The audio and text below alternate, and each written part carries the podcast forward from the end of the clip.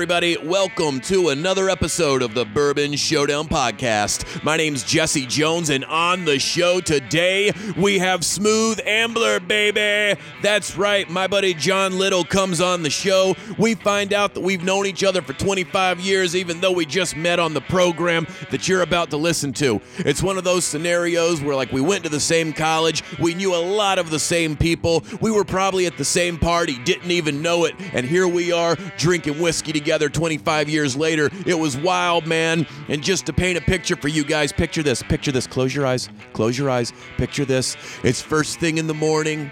And what are him and I doing? We're popping tops and drinking whiskey. It's a great way to start your day. Our palates were pure and fresh as the driven snow, and we're just rocking these ryes, man. He sends me all of these delicious ryes, and we go through them one by one, talking about the differences, talking about the thought process, talking about what it takes to make expressions consistent yet stand apart. And then what do we do after we talk about them? We drink them. That's right. Him and I just going through these rides like nothing, and they were all spectacular. It's one of those, if you see Smooth Ambler on the shelf, man, these guys are producing some amazing liquid. So do yourself a favor, listen to this episode, pour yourself some Smooth Ambler while you listen. Just let worlds collide. Go get a bottle, put this on play, and sip it while you listen. You can go on this whiskey adventure with us. Why not? It's a fun episode, and I think you guys are really going to enjoy it. And you know what else you're really going to enjoy?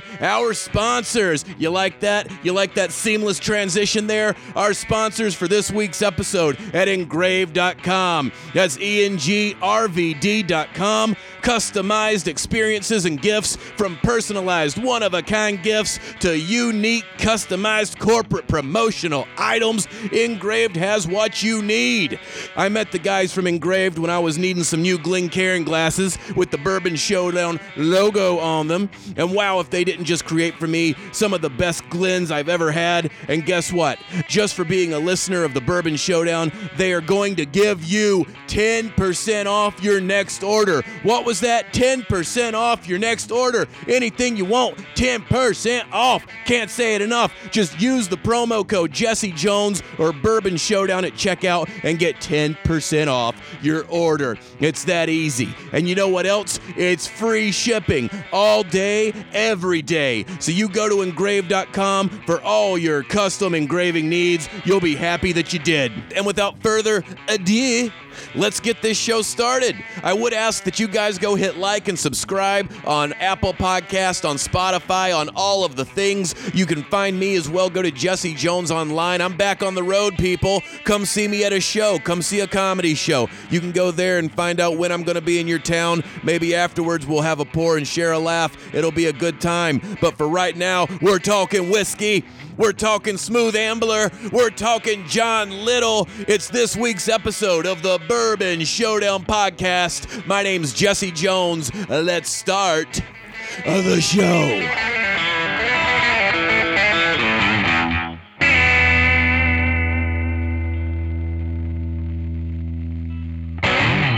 Well, that's also why I don't think whiskey is a trend in terms of the public's uh, fascination. Like vodka went up and vodka went down, and gin came in and gin went out. Uh, but I think that what you just said is the uh, the romantic side of the spirit, because there is that you don't know what's going to happen aspect to it. Yeah, and and certainly right. Um, I describe it very rudimentary because it's not exactly like this, but you know what, what's great about great about whiskey is that if you know, if you put blueberries in vodka, then at some point in time you have blueberry flavored vodka or vodka flavored blueberries, right? Right, right. When you when you put whiskey in a barrel, it's something different than it was a year ago, right? It is chemically changing.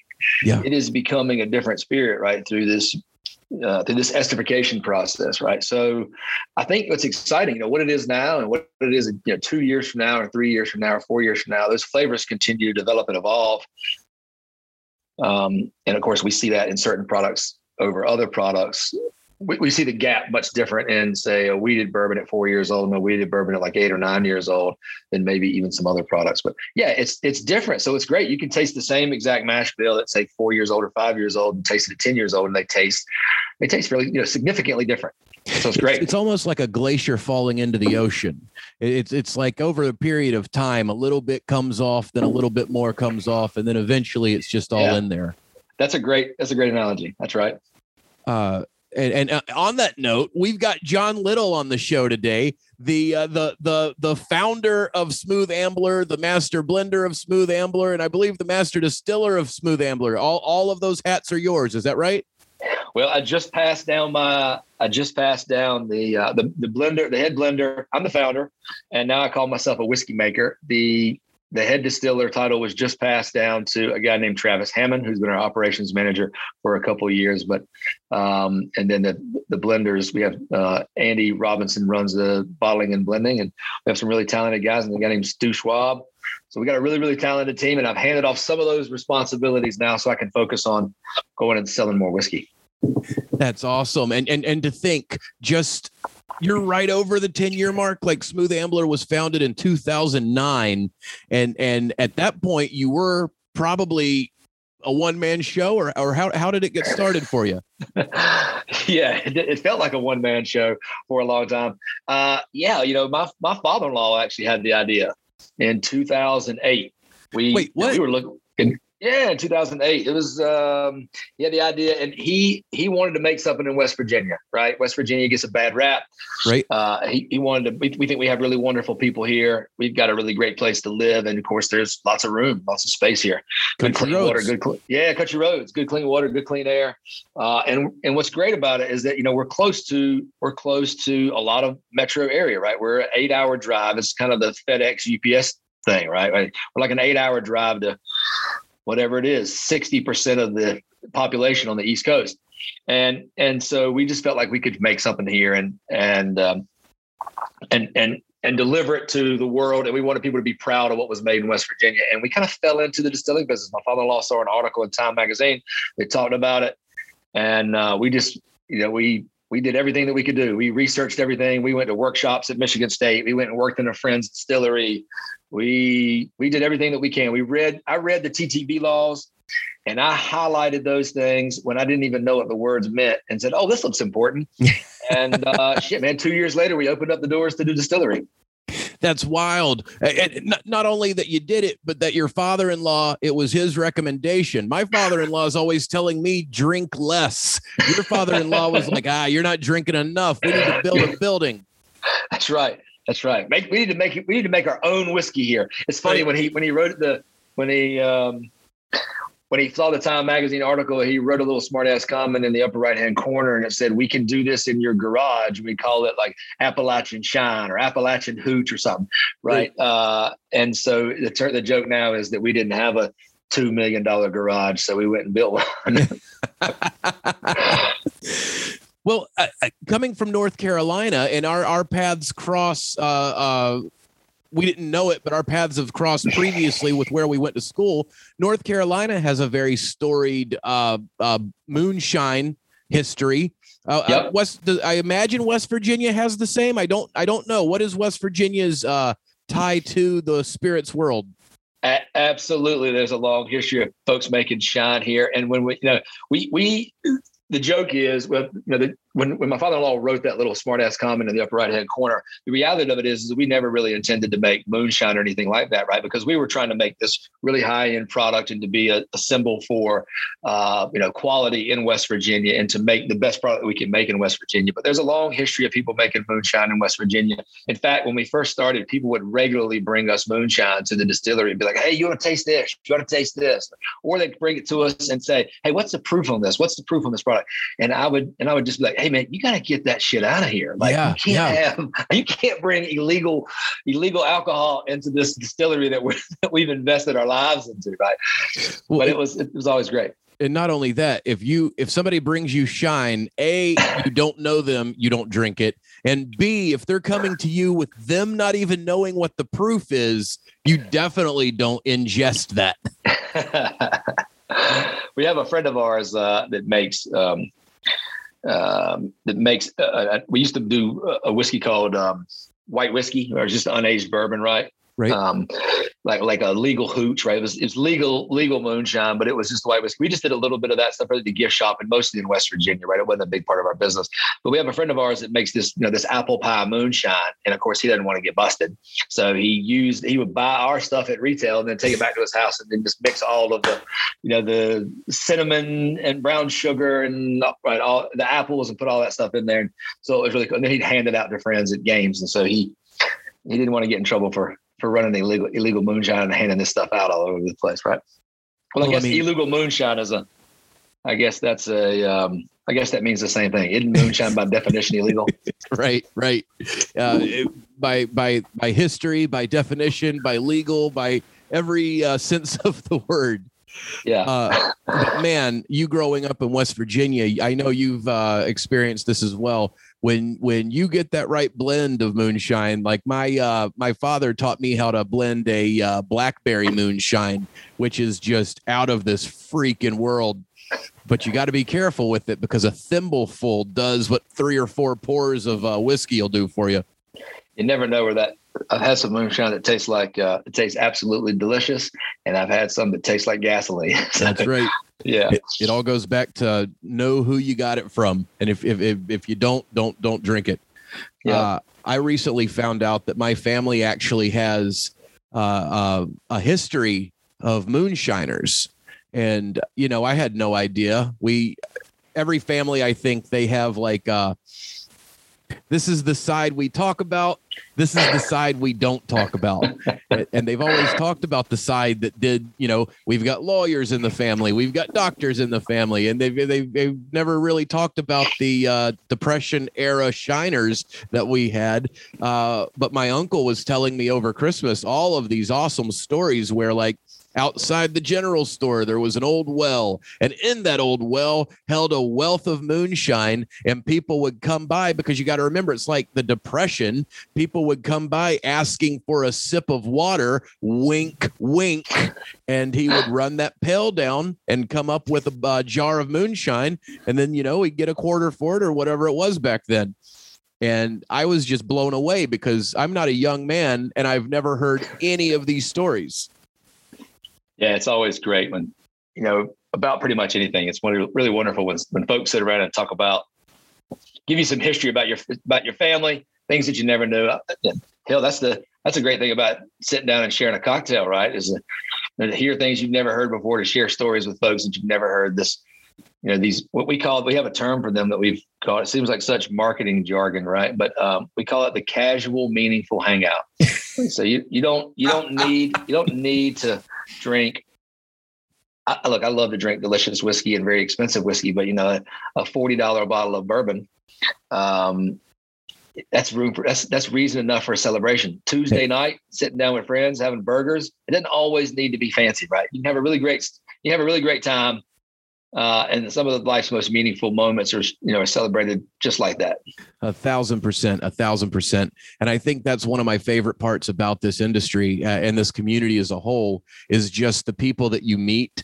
Uh, I, i've been on the road now for years and years and years and and comedy scratches that itch a little bit because you get to meet people at every show you go to but there's just something about sharing a pour with somebody where it kind of you leave all of your inhibitions at the door and you leave a lot of your uh, stuff you don't want to talk about at the door and you just sit there and you drink and you just kind of come down with that person and uh, you really get to know them in a way that you might not have in a in a different setting I, I agree. You know, the, the, friends that I've made in this business, we have a very back up. We have a very good customer base. You know, that's the I guess that's Loyal. the right word for it. And those people have become have become very loyal to us. And now I don't even necessarily think of them as customers, right? These people are friends. Completely. These people who have, have eaten dinner at my house, and I've eaten dinner at their house. I, when I went to when I went to last time I went to Lexington, the last two times I've been to Lexington, Kentucky, I've stayed with people I met at Smooth Ambler. Right, these are we have this fan group uh, called the Smooth Dramblers. Right, some folks started their own Facebook group years ago, and we started catering to them. Found out about them. Uh, we started catering to that group, and we've just made a lot of friends. So I've stayed at their houses. Maybe the last three or four times I've been to Lexington, I've stayed at somebody's house that was a Drambler, and uh, when I went to, you know, the last, maybe not the last time, but a couple years ago, I spent a week staying at a Dramblers house in, in New York. And I go see them when I'm in Dallas and in San Francisco. And what other business can you do that in where you are so tightly connected to these people over your love of whiskey. And and there's a saying that there's a guy named Reed Bechtel, and he started this whiskey group called 1789B. And if you've ever heard of it, it's one of the legendary whiskey groups. They were picking barrels before most people even knew what a barrel pick was. Nice. And Reed Bechtel has become a friend of ours. And Reed says, whiskey is just the vessel that brings us together. There you go. And it's a line I've fallen in love with. And I think about that all the time. So we, we we're trying to we try to think of whiskey like that. That's perfectly put, and and you're absolutely right. Uh, because I can tell you for a fact, I would not spend the evening with anybody that comes to a comedy show. No offense to anybody that has ever offered me lodgings from a comedy show, but but with whiskey, you get to go, you get to uh, hang out with people that you know with with comedy you're going to spend the entire night with them going either be funny or i've got some awful story from my childhood to tell you and you can have that you can use that if you would like it amazing speaking of uh, of bringing people together uh, today happened in a few different ways uh, you and i have a mutual friend uh, uh, in north carolina the background being, and we didn't know this when we started talking because you and I have been talking now for quite a while. Uh, you know, pandemic and scheduling and everything. I'm super happy that we were finally able to do this. Uh, but just right before me and you reconnected, uh, turns out that you went to UNC Charlotte. I went to UNC Charlotte. Our friend Scott Valentine, who just so happens to now own Lazy Day Liquors, he went to UNC Charlotte and there was like this triangle of of I knew Scott and I knew you, but did not have it put together that you two may know one another. Of course, now in hindsight, I should have because of the lazy day, but the connection goes back even further than that because you knew him at UNC Charlotte. I, I did. I've known I've known Greg and Scott and Tom uh, for man, I'm dating myself now. I guess that's 30 years. 90 92, 93, 94, somewhere in there. So pretty close to 30 years. Got it. That's wild. I don't think of myself. I don't think of myself as that old, but yeah, I've, I've known them for a long time. Um, you know, it, I, as we talked about earlier, it's one of the one of the wonderful things about the way the world works, and I, I love when these things happen. Right? We we we you know everybody sort of sort of thinks like they go their own way and do their own thing outside of outside of you know college or after college, and of course we all did. We Facebook as much as I have a love hate relationship with social media, I think everybody does. One of the great things is it brings people back together in this way, right? So Scott and I have been friends back on social media for a while, back on Facebook, you know, and I watch his family and he sees mine. And then, you know, after I think you loosely know his story, right? He was he had a fitness business. He and his wife had a fitness business, and then the pandemic just killed him, and they pivoted and went into the liquor business and uh, I'm sure he can tell it much more romantic than I do. But he went into the liquor business, and uh, I think he opened up about you know 15, 16 months ago, something like that. And they've been wildly successful. And I think they're opening up their second location, getting ready to open up their second location now. They are, you, you know, and and they've been, of course, they want to help their friends, so they've embraced Smooth Ambler really, really well, and they put it in a prominent location to talk about it. And I think they're now one of the they're one of the top twenty accounts in the entire country for Smooth Ambler. And uh, you, you, know, it's just th- those things to me. That's the reason. Man, that's the reason life is so wonderful and so magical sometimes. Those, how in the world, 30 years after I met this guy, he's running a liquor store and selling selling the hell out of Smooth Ambler, and and he loves it and I love it. And he's, um, you know, it's not like, it's not like he's, he's just being good about it. He's just being a good guy and trying to do right. And I love it. And, and they, I, we talked about it just right before we, you know, for the show really started, they did a barrel pick a year ago and I still haven't, we still haven't been able to put it in glass. Uh, and so, uh, they're they're chomping at the bit to get it, and we're chomping at the bit to put it in the barrel. Uh, the, the, supply chain issues have been really really hard, but man, just absolutely magical. So excited for them, and I'm, I'm glad to see their success. You know, I, I've always tried to be like that. I want to be happy for other people to be successful, and, uh, and that it's it's really wonderful, wonderful to see those guys doing so well. Well, and the serendipity of the whole things. Uh, we were also touching on this a little bit. Just uh, you never know who's going to do what in your life. So just be be nice, be good, be a good person to everybody because uh, it's going to boomerang. And the whiskey industry is so small. I think that that's why the community is as tight knit as it is, is because everybody kind of has one another's back. Yep. And uh, the UNC Charlotte connection, we were going to that school prior to dating myself a little bit as well, prior to it becoming this whatever number they're at now. Like I think they might be at like 55,000 now for that school, 50, 55,000. And when we were going there, it was like 15 to 18,000, maybe 18,000 soaking wet. So that plays a part, I think, too, in that the relationships that I, I have from that period in time, uh, like I'm hanging out with Joey Bird later today, another person who's tied into the Scott Valentine history because he used to work with Joey at Joey's Business Subdued. And I'm going to go hang out with him later this afternoon. And it's it's same thing 25 years later and we're still tight knit because I think we were you know a smaller school and a smaller school builds maybe closer relationships because you're going through uh, the same amount of stuff together. Uh, I agree. And you know, a lot of the people that I still talk to on a regular basis, the top whatever five people on my cell phone, not my not my wife or my son or my daughters, five people I went five people I went to college with. So um, yeah, it certainly felt like we were a we were a tight group, uh, really really good people, and um, and now he's yeah. got your back. Now he's got my back. It's great. That's awesome. And and so now there's so much that goes into getting a whiskey label off the ground. Uh, you have your father-in-law has the idea. You read all of it. You do all of the legwork. You you what was the next step in terms of actually launching? Like like you know you want to do it. How did you even go about finding barrels? Because well, of course when you were getting started i'm sure you were um, uh, uh, collecting barrels while also uh, uh learning how to distill whiskey. No that's a here's the kind of crazy part of it. The the our idea our business plan was to make vodka and gin and make whiskey whenever we had distilling space, right? Okay. So we we had no sourced. There's no sourced whiskey in our plan. I didn't even know what it was really, um, and so we were really green in the business. And in hindsight, we had no business being in business, right? Because that's how much we knew.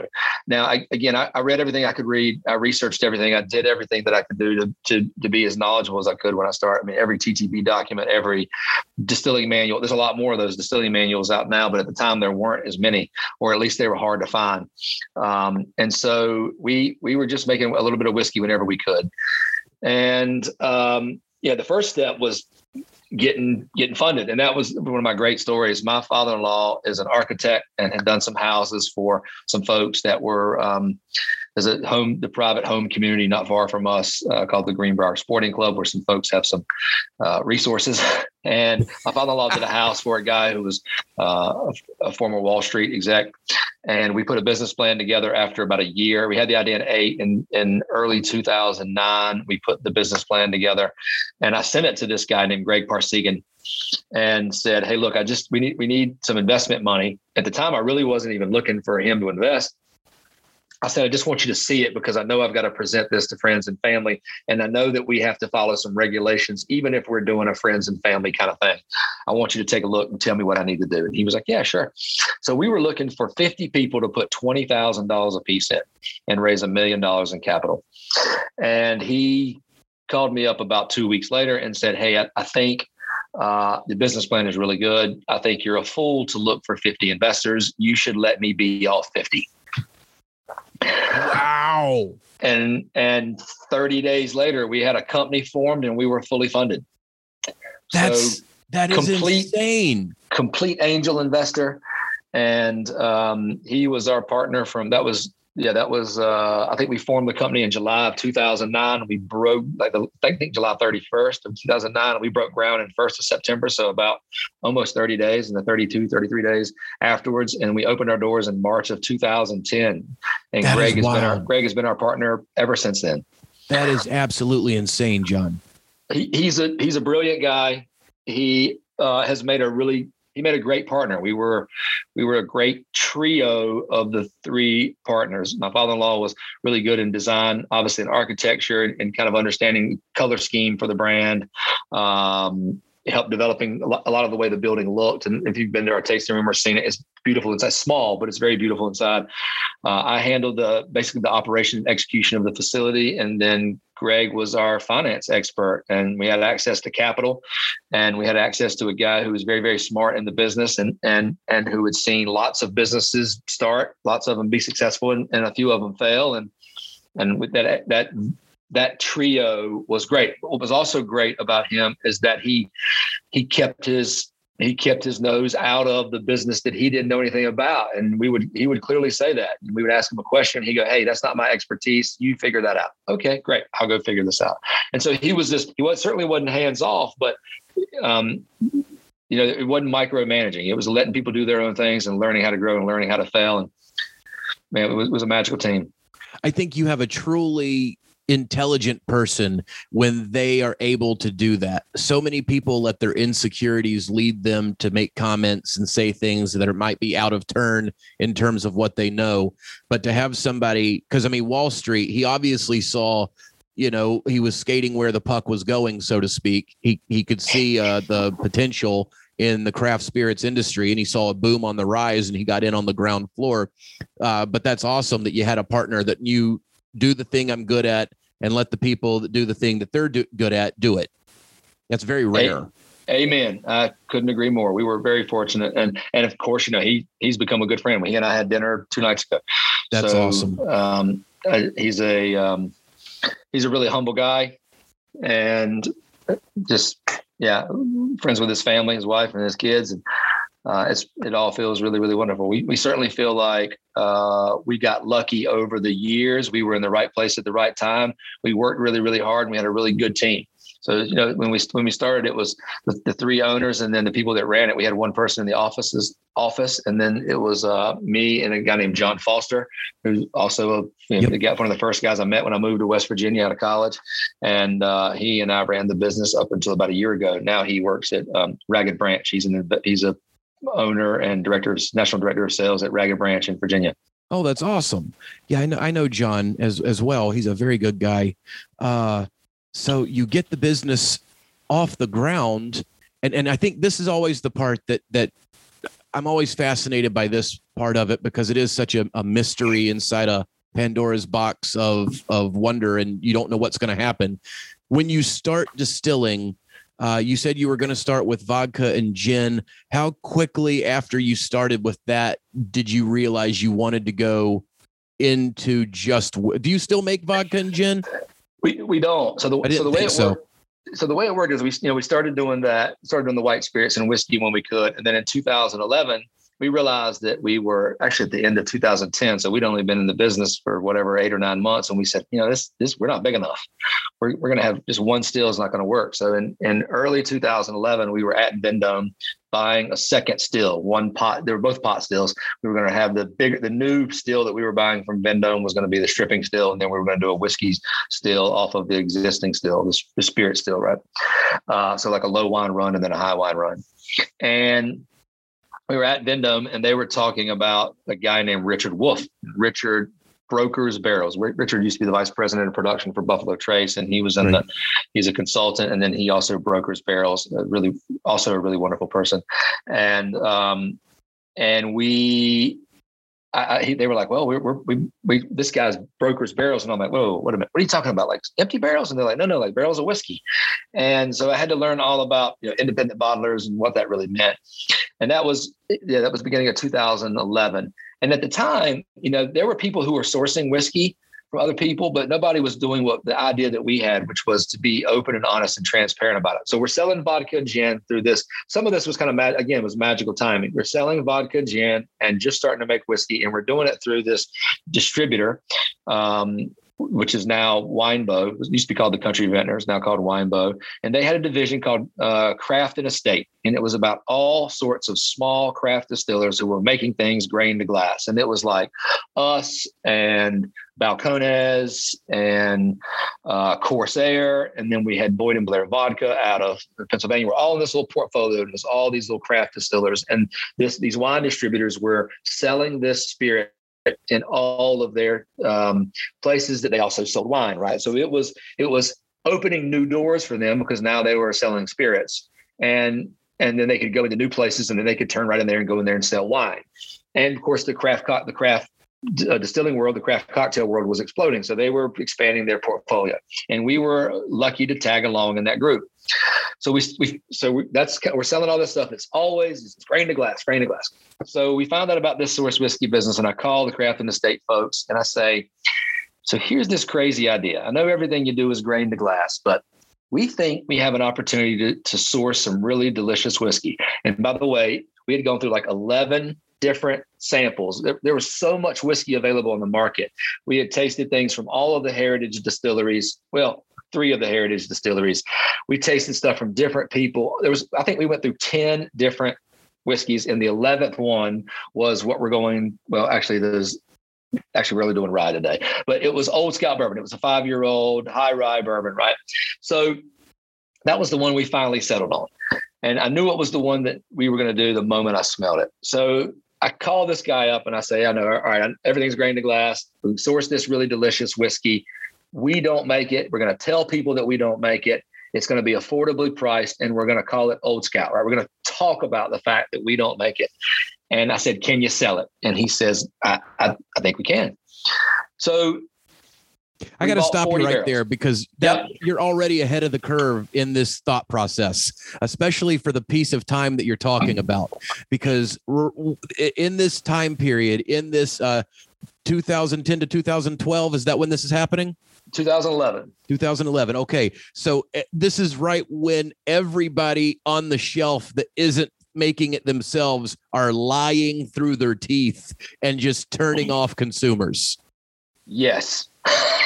I without without naming that. anybody, like everybody was putting no nobody was being the kind of honest that you're talking about being with the consumer. You're right, and you know it's. I, I, talked about it earlier, right? Where it's always for, the first eight or nine years, I felt like it was us against the world. I still don't believe we ever got enough credit for that. We, I really do believe. We, we try to be very humble about things, and I appreciate all the things that other people do. But I really do believe that we were the pioneer in telling people the truth about not making whiskey, and now it's now lots of people do it, right? Um, but at the time, nobody was doing that. Um, and it was something that we always believed in. It's something that we continue to believe in now. Uh, we're open and honest and transparent about the whiskey that we make and the whiskey that we source. And um, it's just this is the way we're going to operate. And we're also there when people when people don't like the whiskey. When people love the whiskey, everybody shows up. When people don't like something you offer, I've also tried to be there then, right? So that showing up when things are bad, that's, that's how you what, learn. That's that's how you learn. So that's right. Uh, so anyway, we bought 40 barrels of whiskey, and then we bought 80 barrels, and then we bought 120 barrels, and then my partner, this guy Greg, said, "All right, I've seen enough of those. Let's go out and buy as many as you can." I think the most we had at that time, we we bought about 3,800 barrels of whiskey, and we had, you know, you know, Old Scout was, but Old Scout was never intended to be we we learned so much. We talk about brands now, but Old Scout was never intended to be a brand. I mean, it was a it was a brand, but we're talking about where you had this whole plan of how to build this out. What it was was a project that was um, it was about sourcing whiskey that we thought was really wonderful and bringing it to the consumer. It was like antique shopping for whiskey. So we had Old Scout bourbon, and we had Old Scout Rye, and we had a product called Old Scout 10, which was a different version of that. We had very Old Scout. We had a couple of different things during that 2011 to 2013 time period that we brought out, but it was never really about building a brand. In hindsight, we made a lot of mistakes because we didn't build one label that could be changed three different times or five different times to do line extensions. We didn't buy enough of the whiskey early on. Say, you know, if you're if you're buying five year old whiskey now, the next year you need to buy, uh, you know, you need to have a five year plan, right? So that you have so that you have whiskey being made today that comes online at five years old, five years from now. So we didn't we didn't do that. we we just didn't have the the the foresight to be able to do that. We didn't have the industry knowledge to understand barrel models and things like that. And so we were we we made a lot of mistakes during that time that really we've just come out of, right? Because whiskey takes so long. Right. Old Scout blew up from 2011 we basically ran out of inventory in 2016 and we brought it back online in 2000. We got smart in like 14 or 15 and we brought that whiskey back online in 2019. So we're really just coming out of mistakes that we made in 2012. That's we wild. just now have our portfolio right where it's mature. It's not gonna. We're not gonna sell out of whiskey. Um, you know, we have the availability that we want to have. So it tells you how long the bourbon world really works and how long it takes to do those things. And I've I've enjoyed Smooth Ambler for a while now, and I, I can remember that. Like you, you had something on the shelf, and then in the past few years, it's gone from a few things to like now you're seeing it branch off, and you've got more on the shelf than you've ever had before. So, so that's the reason you you you had to kind of recover for a minute or two. We we did we and the and the way we first recovered, we the second time we expanded, we went from two pot stills to a column still. Mm-hmm. And so that was in the fall of 2014, I think. And that was also during a time of a barrel shortage. So we were shut down so that we could sell those two stills and bring in a column still. And oh, by the way, change the building to fit a 36 foot tall right. column still in there. So it took us about four months of being shut down during that time, we couldn't make any whiskey, but there was also a barrel shortage at the time. So we were that was the first time we ever bought you, you, can buy whiskey two ways. You can buy whiskey through a new make contract right which is made coming off the still or you can buy what we call spot purchase which is whiskey that's aged at some at some point right? So the first time we ever bought new make was during that shutdown time. We had barrels but no no whiskey to put in them MGP obviously had plenty of whiskey, but they didn't have barrels. So I said, Hey, if I ship you the barrels that we have, can you fill them up with whiskey? And they were like, Yeah. So the first time we ever bought new whiskey, we bought the barrels, shipped them to them. They put the whiskey in them and stored them at their facility. And then oh. we just continued that plan. And so the whiskey, the first whiskey that we ever made in 2000, or the, the first Old Scout that we brought back in 2019 was whiskey that we laid down during a shutdown in 2014, five years later. So really interesting how we how we came into that but that's beautiful because you're normally it's like the opposite of that you they'll they'll fill it up and then you've got to figure out what to do with them you sent them the barrels and then they stored them for you that's right that's exactly right it was oh it was uh, it, it worked worked out fantastically that's wonderful. I, have got friends right now. They're in the midst of starting their own label, and and one of the things that she will call me with is um, she'll give me like the price report. Like she'll be like, "Hey, okay, so guess what? You also have to pay for storage. Like, like the little things that people don't think of when they're going through the uh, beginning to end of, of, of whiskey production. So yep. that's that's phenomenal. You sent them the barrels and they filled them up and kept them there. That's awesome. Yeah, it was not environmentally friendly. That was the one thing that we really we, we try to be careful on those things. And uh, the whisk the barrels actually had to come to us first, and then we turned right around, packed them up, and shipped them to MGP. And because uh, we had to wait, we, we, were not buying that many barrels at the time, so we had to wait for like two truckloads worth of them to get here, and then we took them all together and sent them up to MGP. But it right. worked out great. And we use a premium barrel. A lot of barrels are uh, like a three to six month yard aged, and we use the twelve to eighteen month yard aged staves. And so I think the whiskey is uh, at a, I think it's better at a younger age using those staves that have been air dried a little longer. Again, quality ingredients. Uh, uh, wow, that's marketing working right there. I almost quoted the Papa John's commercial, uh, but it's it's not untrue. That you you you start with a better barrel. That barrel's going to release better whiskey. Yeah, that's right. That's right. Well, while as a the guy um, the guy that works at Barrell Bourbon. Um, oh man, his name is just slipped my mind. Great guy who does the production there. He he's used the line that I love and I, I repeat it, which is as much as it's not a magic box, having a really good stave, you know, that's a really good thing. He he calls it, he says you barrel it in a magic box. You can't put bad whiskey in there and get great whiskey out. But certainly having older staves, I think, gets it ready a little bit sooner. Having longer air dry staves gets it ready a little sooner. That's awesome. Uh, yeah. Tripp, Tripp is his name, by the way.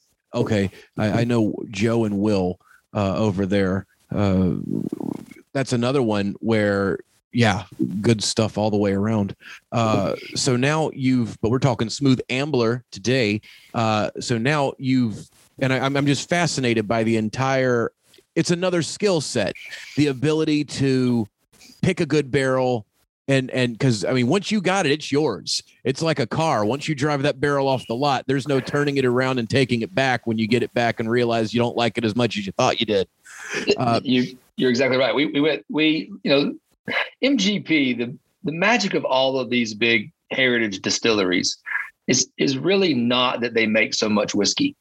It's that they make so much whiskey and it's so damn delicious. Right. right. We we use a lot of things in our a lot of talk in our marketing where we talk about being not from Kentucky, right? Because we need people to we need to develop our own identity as being from West Virginia. We're not trying to be like other folks. We're trying to establish our own identity, and being not from Kentucky is a big part of what we talk about, right? And that, but that's not to say we don't think Kentucky whiskey is delicious. It is clearly delicious whiskey. the standard is clearly being set right. in Kentucky, right? And and we drink a lot of that whiskey. And and again, as I say, the magic is not that they make so much; it's that it's so damn delicious, right? So they're really consistent. MG and I know MGP is in Indiana, but still, it's they're so consistent. So it's not like we tasted through a ton of things and go, "Oh, these taste terrible," and these really these barrels are great. They made a lot of really really great whiskey. Have we rejected lots? Yes. And we've done that quite a few times. But we've also uh, been really good at uh, you know, we think we've been good at picking barrels. We also think they make a delicious whiskey. What we do really well is that we've been very good stewards of the whiskey when it's here. Uh, you know, we we think we when we blend, we do a really good job of selecting barrels that go into our blend. We're very very careful that when we that when we filter, we're removing bits of the barrel and pretty much everything else. We we won't we won't take enough out of the product that it doesn't flock, right? You don't get flock. We don't chill filter, but we, we do tighten up our filters enough that we get a little bit of that stuff that might cause flocculation in the product. Uh, we obviously want to remove the, the barrel char in there because as much as some people say they like it, most people see something in the bottom of a bottle and they go, "Holy cow, what's what's going right, on here?" Right. So we're really good stewards of that. And then when we dilute, we are we are completely obsessive about our water. So we're really good about those about being good stewards for the whiskey and about making that whiskey taste as much like a barrel sample, you know, that we're going to drink today, yep. or that that we can that we can possibly be. And so we think those are the things that we've done. And, and, and as you know, other people source MGP whiskey. A lot of people source MGP whiskey. But I think if you line up the Smooth Ambler products with those other people that source that whiskey and you're doing apples to apples comparison, as, as we said when I was a kid, that doesn't really mean much anymore. We'll take the Pepsi challenge with anybody. Right. Right. We, we think that we do a better job of that. And I think a lot of people would tell you that they do that. Is some of that the name recognition, maybe, but I really do believe that in a blind taste test we'll win. And I believe that we've perfected a few things in the distillery that make that whiskey taste better than maybe some other folks that are sourcing the same product. Well, and the beauty too is your geography. Like some people, everything that goes into it is going to determine how it ends up at the when it hits the shelf. Uh, you've got the right seasons in West Virginia. You've got good water in West Virginia. So there's multiple things that you're going to have over a, a, a, different climate that might be two seasons instead of four, or might not have as good a water as West Virginia has. So I, I completely agree that you can put them next to one another and tell the difference almost down to the geography uh, on and that's not including your what you know and the knowledge that you're putting into the bottle as well uh, and you've you've you've alluded to this delicious whiskey a couple times now. I've been I've been biding my time. I've been sitting here looking at it. It's been staring at me, John. It's been talking to me. Every time I look to the left, I'm looking at this delicious whiskey that's just been uh, uh, it's been nosing me for the past hour. So let's. Uh, you've been gracious enough to send some delicious, delicious things here. Uh, let's keep this conversation going while we get into some of this awesomeness. Let's taste. Uh, let's taste them in this order, if you don't mind. Let's do. Uh, we're going to do contradiction rye first. And All right. Then, and then founders cask strength uh, series rye, and then we're going to do the old scout single barrel rye, and then we'll do the old scout rye port cask finish. Perfect. So, so, so the contradiction rye. We we think of our business now as more of a. We think of ourselves as a whiskey company as more of just a distillery, and and we have three things that we do in the distillery. We we make whiskey, we source whiskey, and then contradiction is a mingling of those two different efforts, a marriage of those two different efforts. And we started off with contradiction bourbon. Contradiction. So right. So I talked about how much I love Kentucky bourbon or Kentucky whiskey in general. You know, years ago I tasted a product. It was a Heaven Hill product. It's called the Parker Heritage Master Distillers Blend of Mash Bills. What a mouthful, right? Of a, of a name but it is absolutely delicious whiskey. It's a blend of a wheated bourbon mixed with a rye bourbon. They're dealing with some really crazy stocks, 13 and 17 year old stock, from what I understand. Mm. But I loved it. It's one of my favorite whiskeys ever. And we wanted to see if we could replicate that. And that's what started the contradiction bourbon uh, idea. It wasn't about anything about trying to mix our juice carry the, you know, to make old scout stocks last longer or to dilute our own whiskey. It was none of that, right? Because that would say that we're smarter than we are. What it was about was about trying to copy something that we liked in our own unique way. Right. Certainly, we were at the time we were dealing with two and nine year old whiskey. Now all of contradiction is five to 12 years old. Contradiction rye has been something that we've been working on for about five years. We sourced some rye whiskey from Tennessee years ago. Most people have never tasted this this rye whiskey yeah, just absolutely delicious whiskey. I'm so excited about the about the about the label too. So we, we started sourcing contradiction rye. This stuff for contradiction label. rye years ago. Yeah, it's a really good label. Thank you. Um, we make some rye whiskey in West Virginia that we're really excited about. I'll tell you about that in just a second. And then um, and then we obviously we source the, some rye whiskey from Indiana. So Contradiction Rye is a blend of four different rye whiskeys. It's a 70% rye from Tennessee, uh, 51% rye from Tennessee, a 95% rye from Indiana, and an 88% rye from West Virginia. We blend all of those together. We let them spend a little bit of time together, and then we bottle this whiskey at 105 proof. And here's here's how we work at the distillery. Contradiction bourbon used to be 100 proof, and it used to be $50 a bottle. Over the years, we heard two complaints that the that the whiskey was too expensive for what it was. Now it's $40 a bottle, and that the proof was a little too high. Right, so we made it 92 proof. So 92 proof. We, when we lowered the price, we also we lowered the proof. We also lowered the price. The price more than the proof. So try try to be good. Try to be good, folks. When contradiction rye came out, I, as the business person, wanted it to be closer in proof to the contradiction bourbon because I didn't want to have one proof at 92 proof and one at something else. But the so I made a la- uh, we made a label at 92 the first time. First time, I hope we could get it at the same proof and we would have the same price, same. Proof. The blending team Andy, Stu, Travis said it's not as good at 92 proof. And I said, well, let's get it as low as we can because I wanted it to be close to contradiction bourbon. It's not about money. Swear to you, it's not about money. It was about being, you know, similar to what contradiction bourbon is.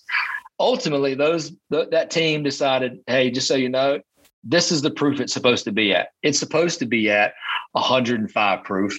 And that's where we think it tastes the best. So guess what? It's at 105 proof. So Perfect. line price with contradiction bourbon, it's also $40 a bottle, but instead of being 92 proof, it's 105 proof. And we did that because we thought it was what's right for the whiskey.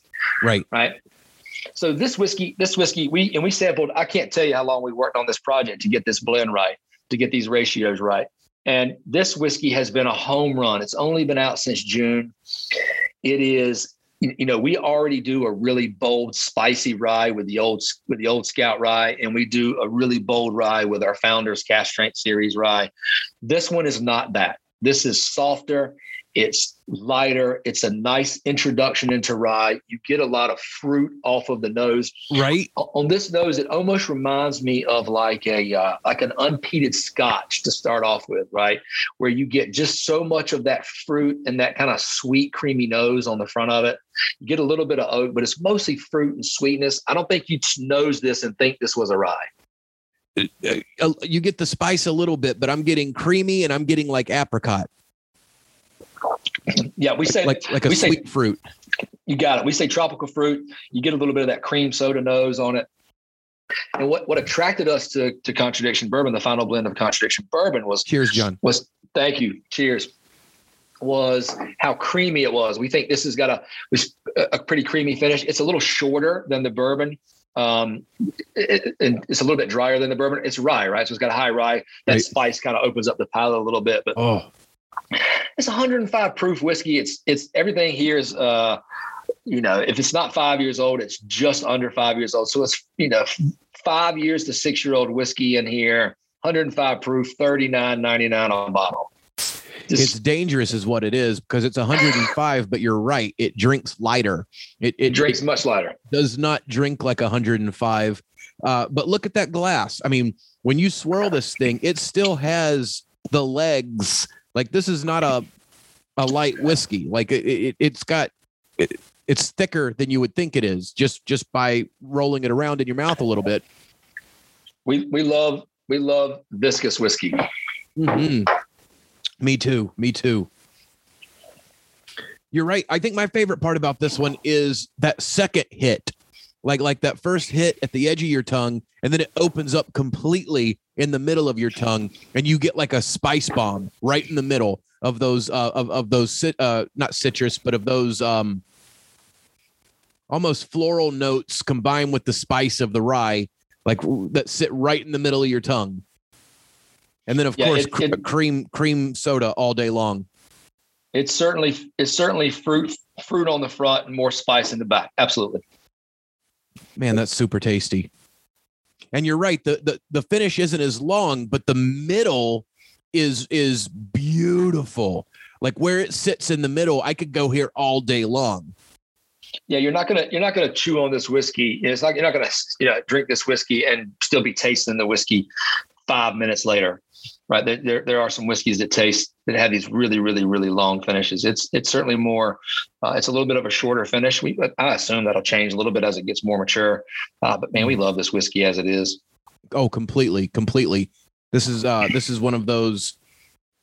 Keep it on your shelf always, and when somebody wants to try something, you start them with this. I can I completely see why you started here. It's a great introduction into rye. Completely. Uh, I've been on such a rye kick lately too. Like today, I've been looking forward to today since you told me what we were tasting, uh, because everything is right in my wheelhouse of flavor for for where I'm at right now. Well, today we're not doing bourbon showdown; we're doing rye showdown. Right? There you all go. Rye whiskeys today. All rye whiskeys today. it's a, it's a rye rodeo.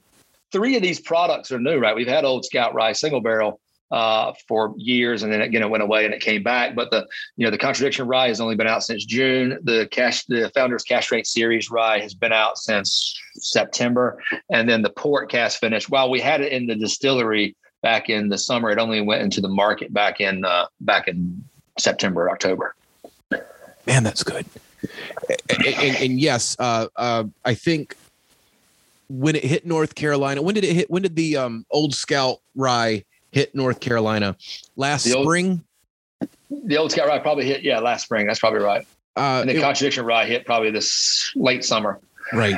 It was one of those things where, uh, and I, I love, I love being able to sit back and watch what hits. You know what I mean? Like, uh, uh just you, you like what you like and you pay attention to the people that you want to see be successful. But when that rye hit North Carolina, you could not find a bottle of it. Like uh, there were a couple places in uh, South Carolina where you know it's a good whiskey if you make the text chain. You know what I mean?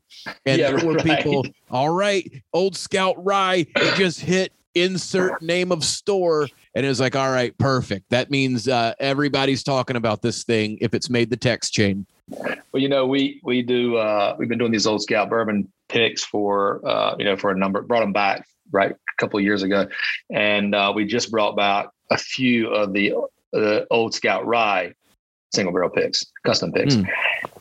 Uh, we've only you have to be at the distillery to do them. We don't really send them into the market to make them available. So we've only done a couple of them. We've shipped like two out of the market, but you know Scott and um, uh, Scott and, and Tom and those guys, actually Scott and Greg came up and picked one of those barrels. And so I, I told them that I thought they were going to be wildly successful with the bourbon, but the rye was going to be another story. I didn't think the rye would last more than a day or two. We have we haven't done a rye single barrel pick, released one in the market, or we, have released two in the last five years. So I, I, think I think I think this I think they'll be happy with that. That's awesome. That's awesome. Yep. Uh, and again, I don't think anybody listening to today's episode are going to be able to walk away without knowing more about Smooth Ambler and then also knowing about Lazy Day Liquors. Yeah, that's right. That's right. That's right. Uh, you, you can't see it. Scott's actually uh, just off of camera. Every time I've not said lazy day in, in like five or 10 minutes, he holds up a sign that says lazy day. Like, okay, Scott, I got it. You have to, uh, you have to call him to make sure he sponsors the show now. there you go. There you go. So that was a wonderful place to start. Um, as we move into the single barrel, Uh, okay, you've got your. So, you've, so let's taste let's taste Founders Cask Strength Series next. oh, okay. You have it. Yes, yes. So you, I think you have the whole bottle, right? Which is the white the white bottle. Is yes, and this is So- one. Uh, I, I've been looking forward to this guy. Like this is uh really hard to get by me. So this has been uh, a super looking forward to trying this one with you.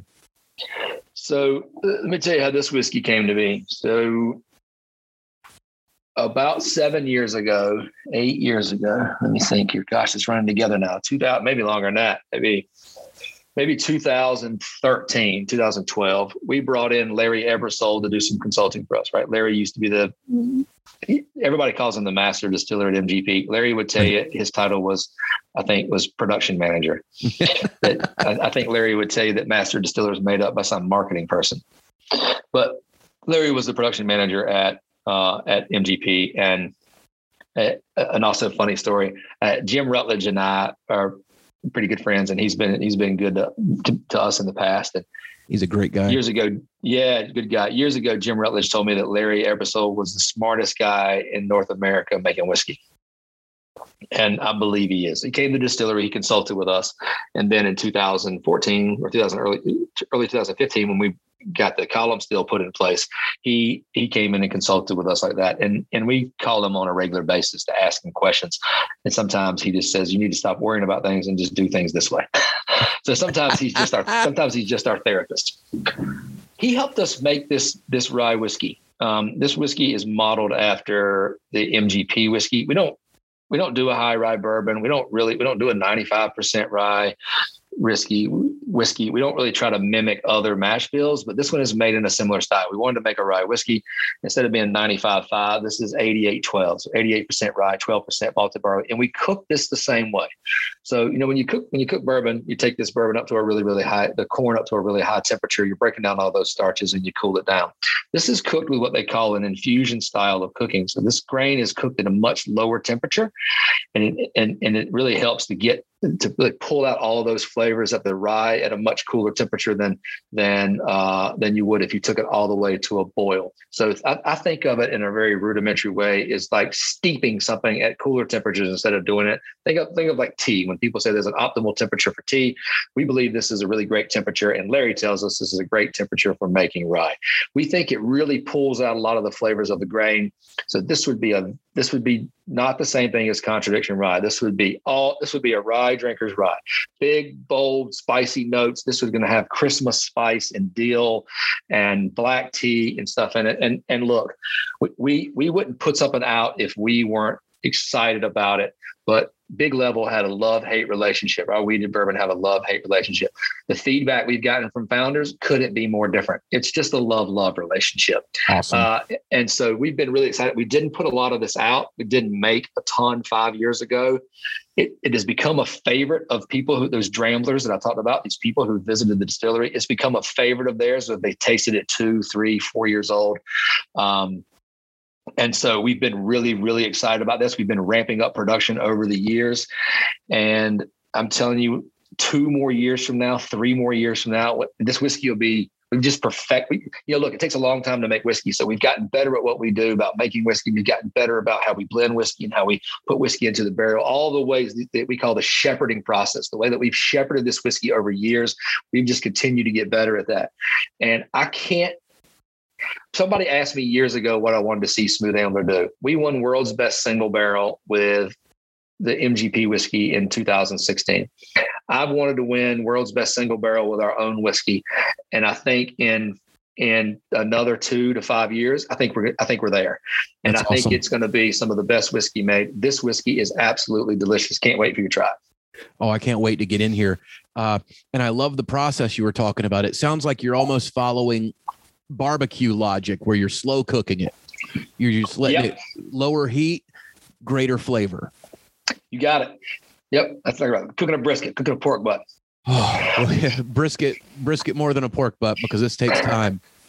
Yeah, you can speed cook a you can speed cook a pork butt, but this one's got, you know, it's got this. Um, nose is beautiful. the nose is beautiful. It's got this almost bourbon like nose on it a little bit, right? Mhm. With that that sweet oak. And kind of brown sugar on it. But you certainly get um, what we call Christmas spice. You certainly get this really kind of Christmas, very bold, spicy notes of it all day long. And this is a full this whis- body. this whiskey is creamy and uh, you know it's it's very viscous and I, I think it's just really bold. This does have a long a long finish on it and it Oh, yeah. stays It- around in your mouth for a while. I love I, I Can't get enough of it. It- it- this just, is one I of couldn't be more excited about where our whiskey is right now. oh my goodness! It's it just keeps opening up. Like you, you, you you're right. The finish on this is, is amazing. You get it, tip of the tongue. Then there is like a. It's like a. Not for a, a, a corny metaphor, but it's almost like a Christmas present. Like you open it up and it just keeps it keeps oh, oh, a, a Russian doll. It's like a Russian doll because you keep getting more the deeper into it you go. I just I love I love this I love this whiskey. It's one of those whiskeys you could literally spend your day with. Like every pour, you're getting a different, more pronounced. Man, that's good. That is so freaking good, John. And this will be this will be so everything the way it works is on our on our founders cask strength series we we do this as cask strength but not single barrels so Okay. we picked 32 barrels that we thought were ready and we put two batches of 11 barrels and one batch of 10 and we bottle them at cask strength so we dump a we dump 11 barrels into a tank bottled all 11 as batch one dump 11 bottled all as batch two. So every on the label it says it'll have the batch on the front printed on the label and then it has it signed the same printed on the back. So every single thing that we do will be a full batch. This is a batch of 11 barrels. I think that is that batch one? Batch one. so that was 11 barrels. Batch two was 11 batch three was uh was 10 barrels. And that was 2011 so now we'll start off if we when we do rye this year we'll have batch 2022 batch one 2022 batch two 2020 whatever right so we're we're we're excited about that That is that is- phenomenal. that is this this long oh, oh man this I love, that whiskey is it, it's right? great it it it it, it takes us full circle to what we were talking about at the beginning. This is one of those whiskeys that you want to sit and drink with people that enjoy whiskey. Just because, if nothing else, if you and I have nothing in common, we can sit here and dissect this whiskey together and find common ground somewhere. somewhere. That's exactly right. And by the way we've lost that. A lot of we've lost that in a lot of phases in the world and the, i think the whiskey world does that really really well. It enables Agreed. people to find uh, find common ground. You know one of the things that we did with all these whiskeys is and, it's, and especially with the founders cask strength series whiskey is that you know we, send this whiskey off to other people and we get their opinion on it. Um, so we sent this off to larry. We sent this off to a couple of friends and then we sent this to um, a woman named nancy fraley. Do you know that name? I, I, don't, I don't know Nancy. so they call her Nancy the Nose.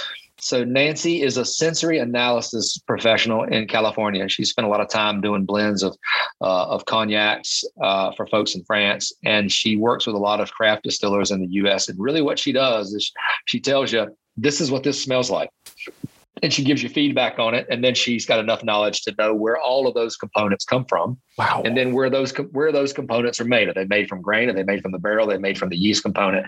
Whatever. And so that's how we ultimately decided on some things. We had some barrels. We said, "Hey, what do you think about this? We like all these barrels," uh, and, and that's how we end up on, on contradiction. Actually, on founders, she was just like, "Yeah, I agree. Those are great. Put it in a bottle." Right? So, so uh, it, it it it was great. I agree. Travis had a plan. run. This was this was Travis's real. Not that his this is his real final project, putting this into a bottle. And he said, "Hey, I think you're right on these barrel on these the way you're going to divide these barrels up. Uh, great job." And uh, anyway, just a really great moment. Guy's 30 years old, man. He's the head distiller at Smooth Ambler now, and he's the one that put finalized his stamp on on Founders. And at 30 What- years what- what old, he still has a whole career in front of him. Like some, oh, you know, whole career. it, that's awesome. Uh, uh, who was somebody was breaking down for me the uh, you don't not everybody gets to be uh, uh, Jim. You know what I mean? Like like the the nature boy is one in a million when it comes to people that can still do it at that age. Most of the That's right. time, you don't get that many five, seven, ten, twelve. You don't get that many under your belt. You know what I mean? So for him to be 30, he still has a long road ahead of him. Yeah, it was really nice. We had a uh, Larry Ebersold sent me a note the last time they spent some time. Last time that he and Travis spent some time together, and he said, "I'm not sure you or Pernod know how lucky you are to to have Travis." And I said, "I know, I certainly know." I'm like, "Yeah, know, we've we've got a really great team, right? Between between Andy, who runs uh, blending and processing, and Travis, who's now the head distiller, and Stu, who works on a bunch of our special projects. Those three people that really taste everything and decide what to put into a bottle. We we have a really really talented team. They and and quite frankly, they're they're more skilled uh, than I am about uh, some of the nuances of the whiskey. I'm completely enamored by the blending process. Like I, I think everything in this game is like uh, an education and a growing. Like you grow into different appreciations of different parts of the process. Uh, I when you get started, all you know is what you know. I think a lot of people think that you two guys uh, get drunk in a basement, decide to make a whiskey label, and then boom, there's whiskey on the shelf the next day. Uh, and then you kind of grow into, you learn about the distillation and you learn about the master. Or, uh, like you're right, uh, it's, it's, it is sort of a marketing term, the master distiller, but you learn but about the person that, that, makes the whiskey. Uh, I think the blending is is just as artful as the distilling in that it's it's a chess game. The same way you were talking, you've got to have that five year plan. You also have to be able to take barrels that might not work on their own and put them together with other things that might not work on their own to create a balanced product. And that to me just completely captures my imagination. I agree. And it's one of the things that we love about the whiskey business. And I, I have been so shocked about how little the change in something can affect the spirit. I don't know, going from 25% of one product into the blend and going to 27 or 28%, just 3%. Uh, you take these contradiction rye where you have, you know, you have four different ryes in there and you change it by a couple of points and you're like, oh, that changes the finish on it or that changes the creaminess of it. Right. And you're seeing that in the world now with a couple of folks. You see that with, you know, Compass Box does a really, really great job of this, of all this blending. Actually, they should, they're probably this, the industry's leader now in terms terms of taking different products and blending them and making them exceptional. And and, and we think that's really where the, the future lies is to be able to make new and interesting blends based off of component pieces. Uh, you, you, know, again, it's like it's like we talked about earlier about the barrel not being a magic box. You can't take shit whiskey and blend it away. It just mm-hmm. it just doesn't work. But certainly, you can make something that might be you know that might be might be greater as a as a component and to this blend than it would be on its own. And that's what we're constantly looking for. The blending part is super exciting to me. I, I like to think of it like a Voltron. Like you might have one barrel that is just so amazing in this one part that okay that's that's the that's the yellow lion or and this is the red lion this is the blue lion and then forms the head and you have like the best thing ever Let's drink. Oh, that's the port cask. Let's drink this uh, Old Scout Rye single barrel. I'll tell you, John. I could sit here and drink the cask all day long. Well, you know, it's. I'm glad you got a bottle because we that stuff is that stuff is sold out pretty much it's, everywhere. I think they I think they got gone. it. It's uh, it's gone. Uh, we'll bring awesome. it back out in the fall. We'll bring out our second.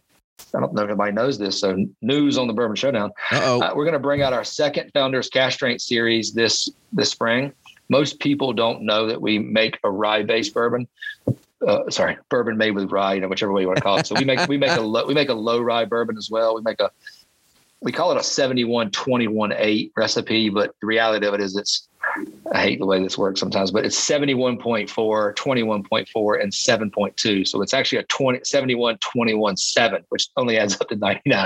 but um, uh, John Foster, by the way, one time was uh, was telling people it went into an article about some whiskey anyway, and he used the percentage of the grain bill and it added up to like 108 percent. And I teased him for a long time about that was the reason the whiskey tasted so good because it was more than 100% packed into the bottle. well, at Smooth Ambler, you guys give 100% plus some. We give 100% right. so this is uh this is Old Scout Rye single barrel. Um, we had this product this years great. ago in 2011 and then ran out of we ran out of rye before we ran out of anything else and it was so highly sought after it was Um, I, I, will tell you a little bit of a funny story.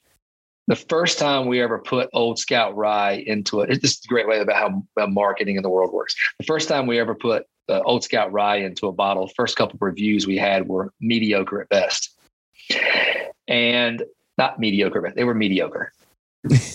and if and if I knew then what I know now, I would mortgage my house to buy more of that whiskey because I couldn't tell you how wrong they were. Old Scout Rye was a winner then, and Old Scout Rye is a winner now.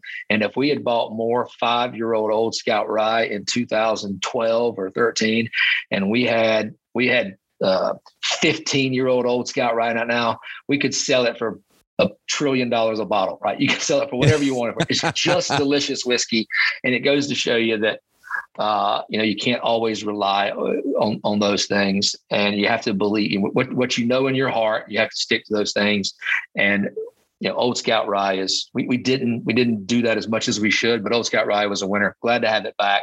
This is a pretty simple whiskey right here in terms of um, about how it we have these great stories about how we blend contradiction we have these great stories about how we made founders and how we make the port cask but this is a pretty simple thing right this is 95% rye, 5% malted barley from MGP. We bought this whiskey under a new make contract years ago. We bring truckloads of the barrels to West Virginia. And then basically what we do is we, every single barrel that we blend now, we drill the ends of the barrel, we taste the sample of it and make sure that it goes either into a blend, it goes into some, you know, goes into a, a batch rather, or a mingling, or it goes into a single barrel. The standouts sometimes go to these single barrels. So typically the way we do a single barrel, it's really, really easy. We'll drill about eight or nine barrels uh, maybe 10 barrels. We'll pick the four or five that we're going to bottle that day as single barrels. Maybe we only find two, maybe we find one, but most of the time we find four or five out of 10 that we really like, and they'll go into Old Scout Rye single barrel. That's what this is. Bottled at cask strength, no chill. We don't do chill filter on anything, but I always feel like I have to say it. Uh, and then this one was, I think this one was bottled at um, 58.4 proof. 58, sorry, 58.4% alcohol. So 116.8. And, uh, and it's and this is the standard MGP nose that people know and love, right? You got some right. deal on this whiskey. This is, and, and interestingly enough, you'll find some similarities on this whiskey to the founders that we just taste, right? Cooked in a similar way, right? Uh, the yeast is different on this whiskey than the one that we than the founders cask strength series, but delicious whiskey. Uh, isn't it crazy to pick out the differences in the nose between this and the founders? It is, and it, it really is. And I and I'll tell you, uh, you get that sweet. You get the sweet more on this one than you did. You got that rye pop on the founders, and the rye is still here. You're still getting that spice in the nose, but you said it a minute ago. You get the MGP sweet pop off the top of this in the nose. And and, and I will say this, oh, uh, and I'm not sure delightful. I could always have said this, but I would rather drink the founders than drink this, and I love this whiskey. Oh, I don't know what to say. Drink, I don't know what to say to that. I would rather drink the Founders Cask Strength Series. I just love it. I love that whiskey. Maybe it's because we made it, and and I and I I don't know of anybody that's been a bigger proponent of MGP whiskey over the last ten years than than Smooth Ambler. That's freaking good though. Oh my god. Okay. Uh, the beautiful part about having multiple expressions in your arsenal is that when you do it the right way, they all have their own personality. And this thing drinks differently than the founders. So, uh, not to shill for you for a second, but you could go get both barrels and be perfectly happy because you could go back and forth. Like there, there's you, you know what I mean? Like you're you're hitting different parts of the tongue in in both pours. I, I think it's a I think it's a fool's errand to, to try to to try to make something that somebody else makes. First of all, I think it's I think it's impossible. There's just too right. many variables, right? Water. You could have. The, I think. I think. Whatever. Pick any distillery. Uh, I'm not singling them out because I think their I think their whiskey's fantastic. Pick Maker's Mark. If I took Maker's Mark grain from Maker's Mark and they gave me their yeast for the day, and they told me their recipe, and I went home to Smooth Ambler and cooked it, it would taste different. Right. Thumbprints. You can't do it. There's the, the water, the still, the the flora, the fauna. There's just too much stuff in the. I can't do it. So we, we never tried to mimic the old Scout whiskey, and I love that fact. I love the fact that, but just like you said, you can have both of these things and they taste very different, even though the you know the recipe follows a similar recipe that that you know by the same guy who made it for whatever 28 years or 25 years. Uh, you just you can't You can't mock something. And what's great about it is now we have all these rye whiskeys in the portfolio, right? We only had really had one, which was the old Scout Rye single barrel. Now we've got the four whiskey, the four rye whiskeys, and they're all different. And if you don't like one of them or you prefer something over, you know what? We got some other options for you. Right. Well, the thing I like about it is this is what uh, like my, my palate remembers this. This yeah. is uh this is in my memory bank as something that I liked previously, and the founders is now in my memory bank as something I like now.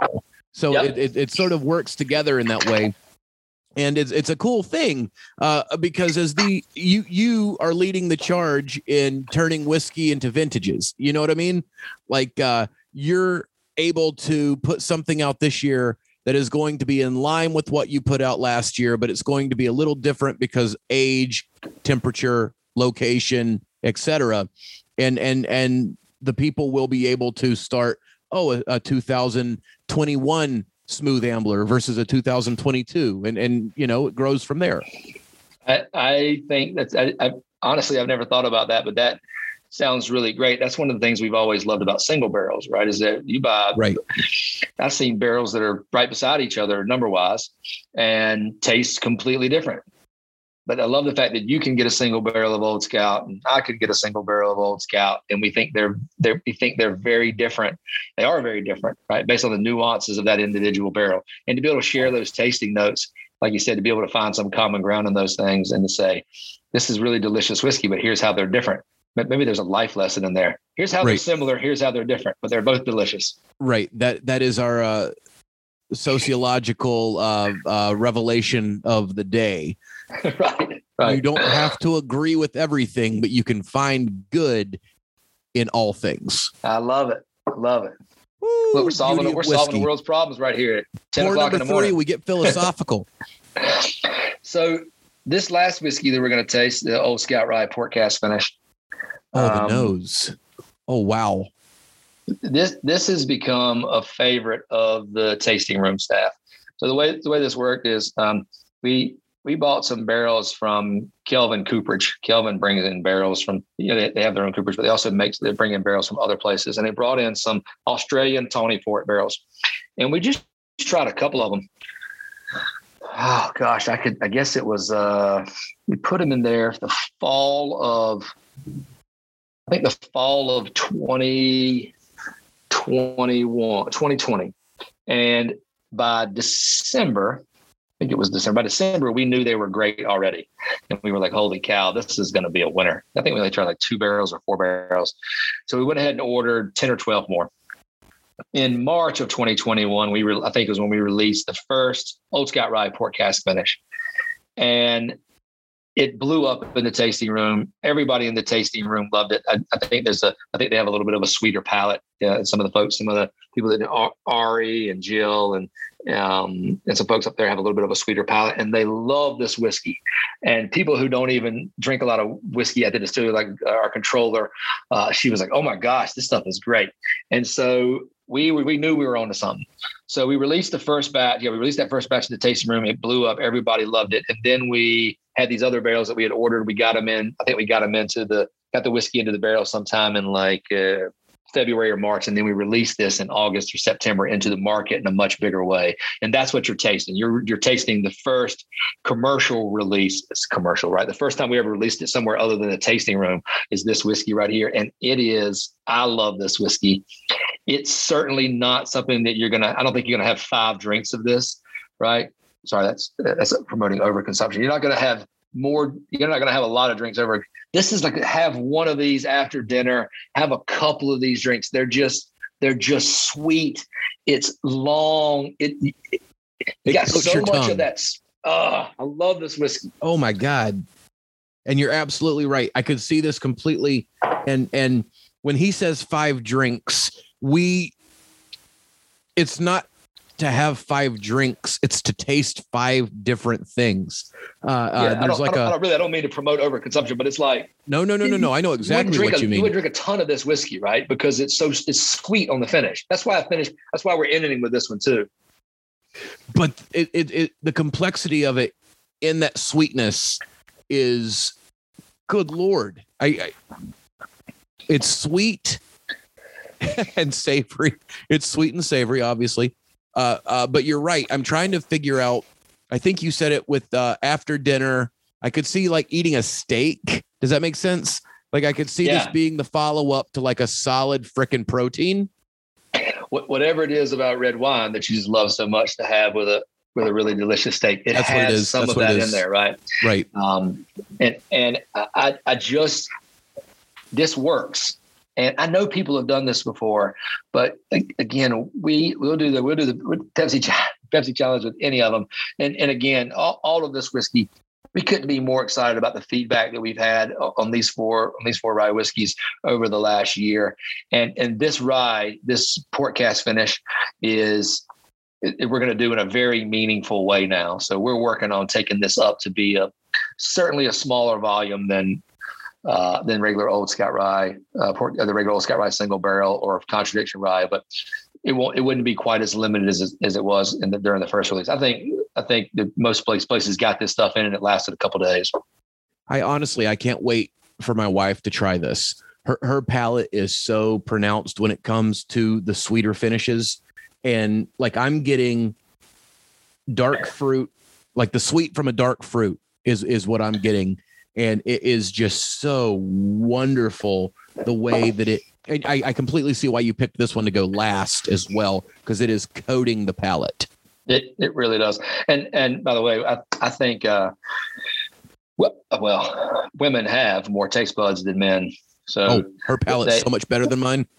they are women are are almost always the way I understand it is women more often than not have a they have a greater chance of becoming a, a super taster than a man does right? They're just born with the ability to know what things taste like. They have more taste buds than uh, than men. So I wonder if that you know they they pick up they certainly probably pick up things that maybe we can't pick up. Maybe that's why maybe maybe that's why men need bolder bigger bolder spicier things because maybe with all their taste buds but certainly certainly the women in the distillery are um, whatever the right word is, they I think we have more of them there that can pick up the nuances of flavor more often than than others can. I mean, we we you know one of the great things about the business that we've learned is really cool is that um, like at Hiram Walker, which is one of the Pernod distilleries, they when they do whiskey tastings, when they do whiskey profiling, they have people all over the business that can taste certain things.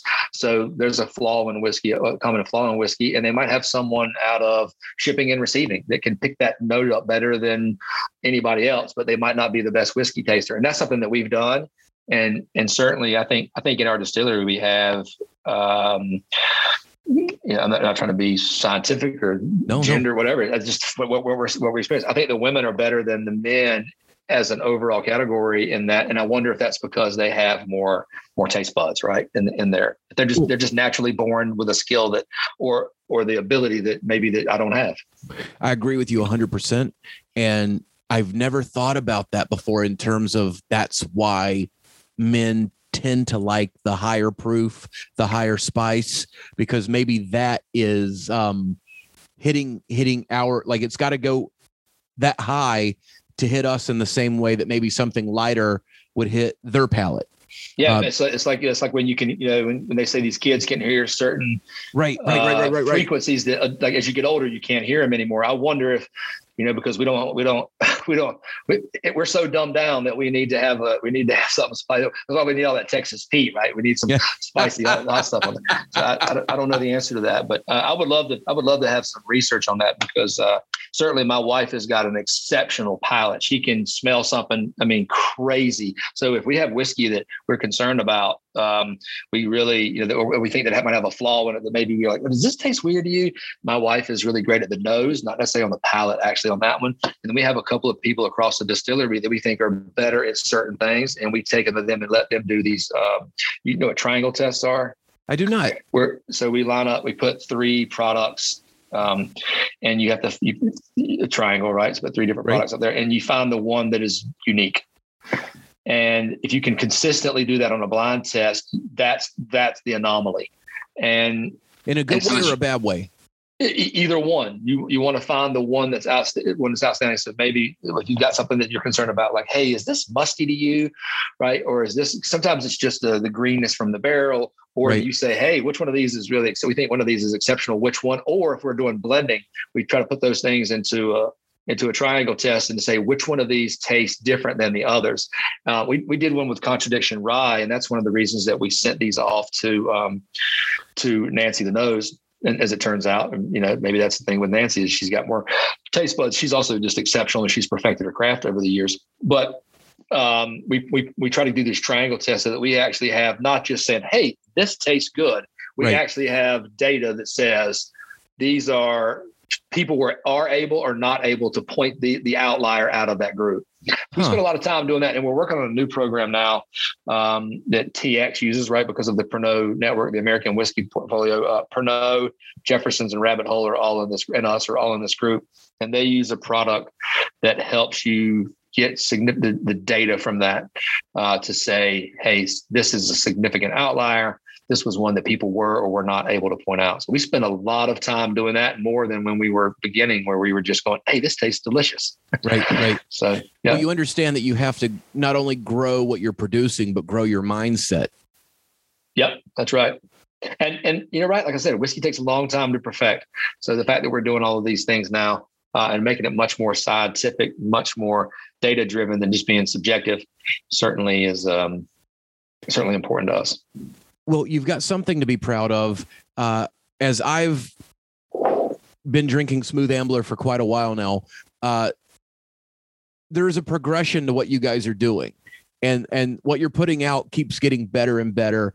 Uh, there's when it comes to this show, uh, everything that that hits everything, everybody that I reach out to are people that have been others have vouched for. And and Smooth Ambler is one where people have been trying like you gotta you gotta call. You gotta you gotta get in touch with these guys. Smooth ambler is somebody that you have to have on the show because everybody freaking loves what you're doing.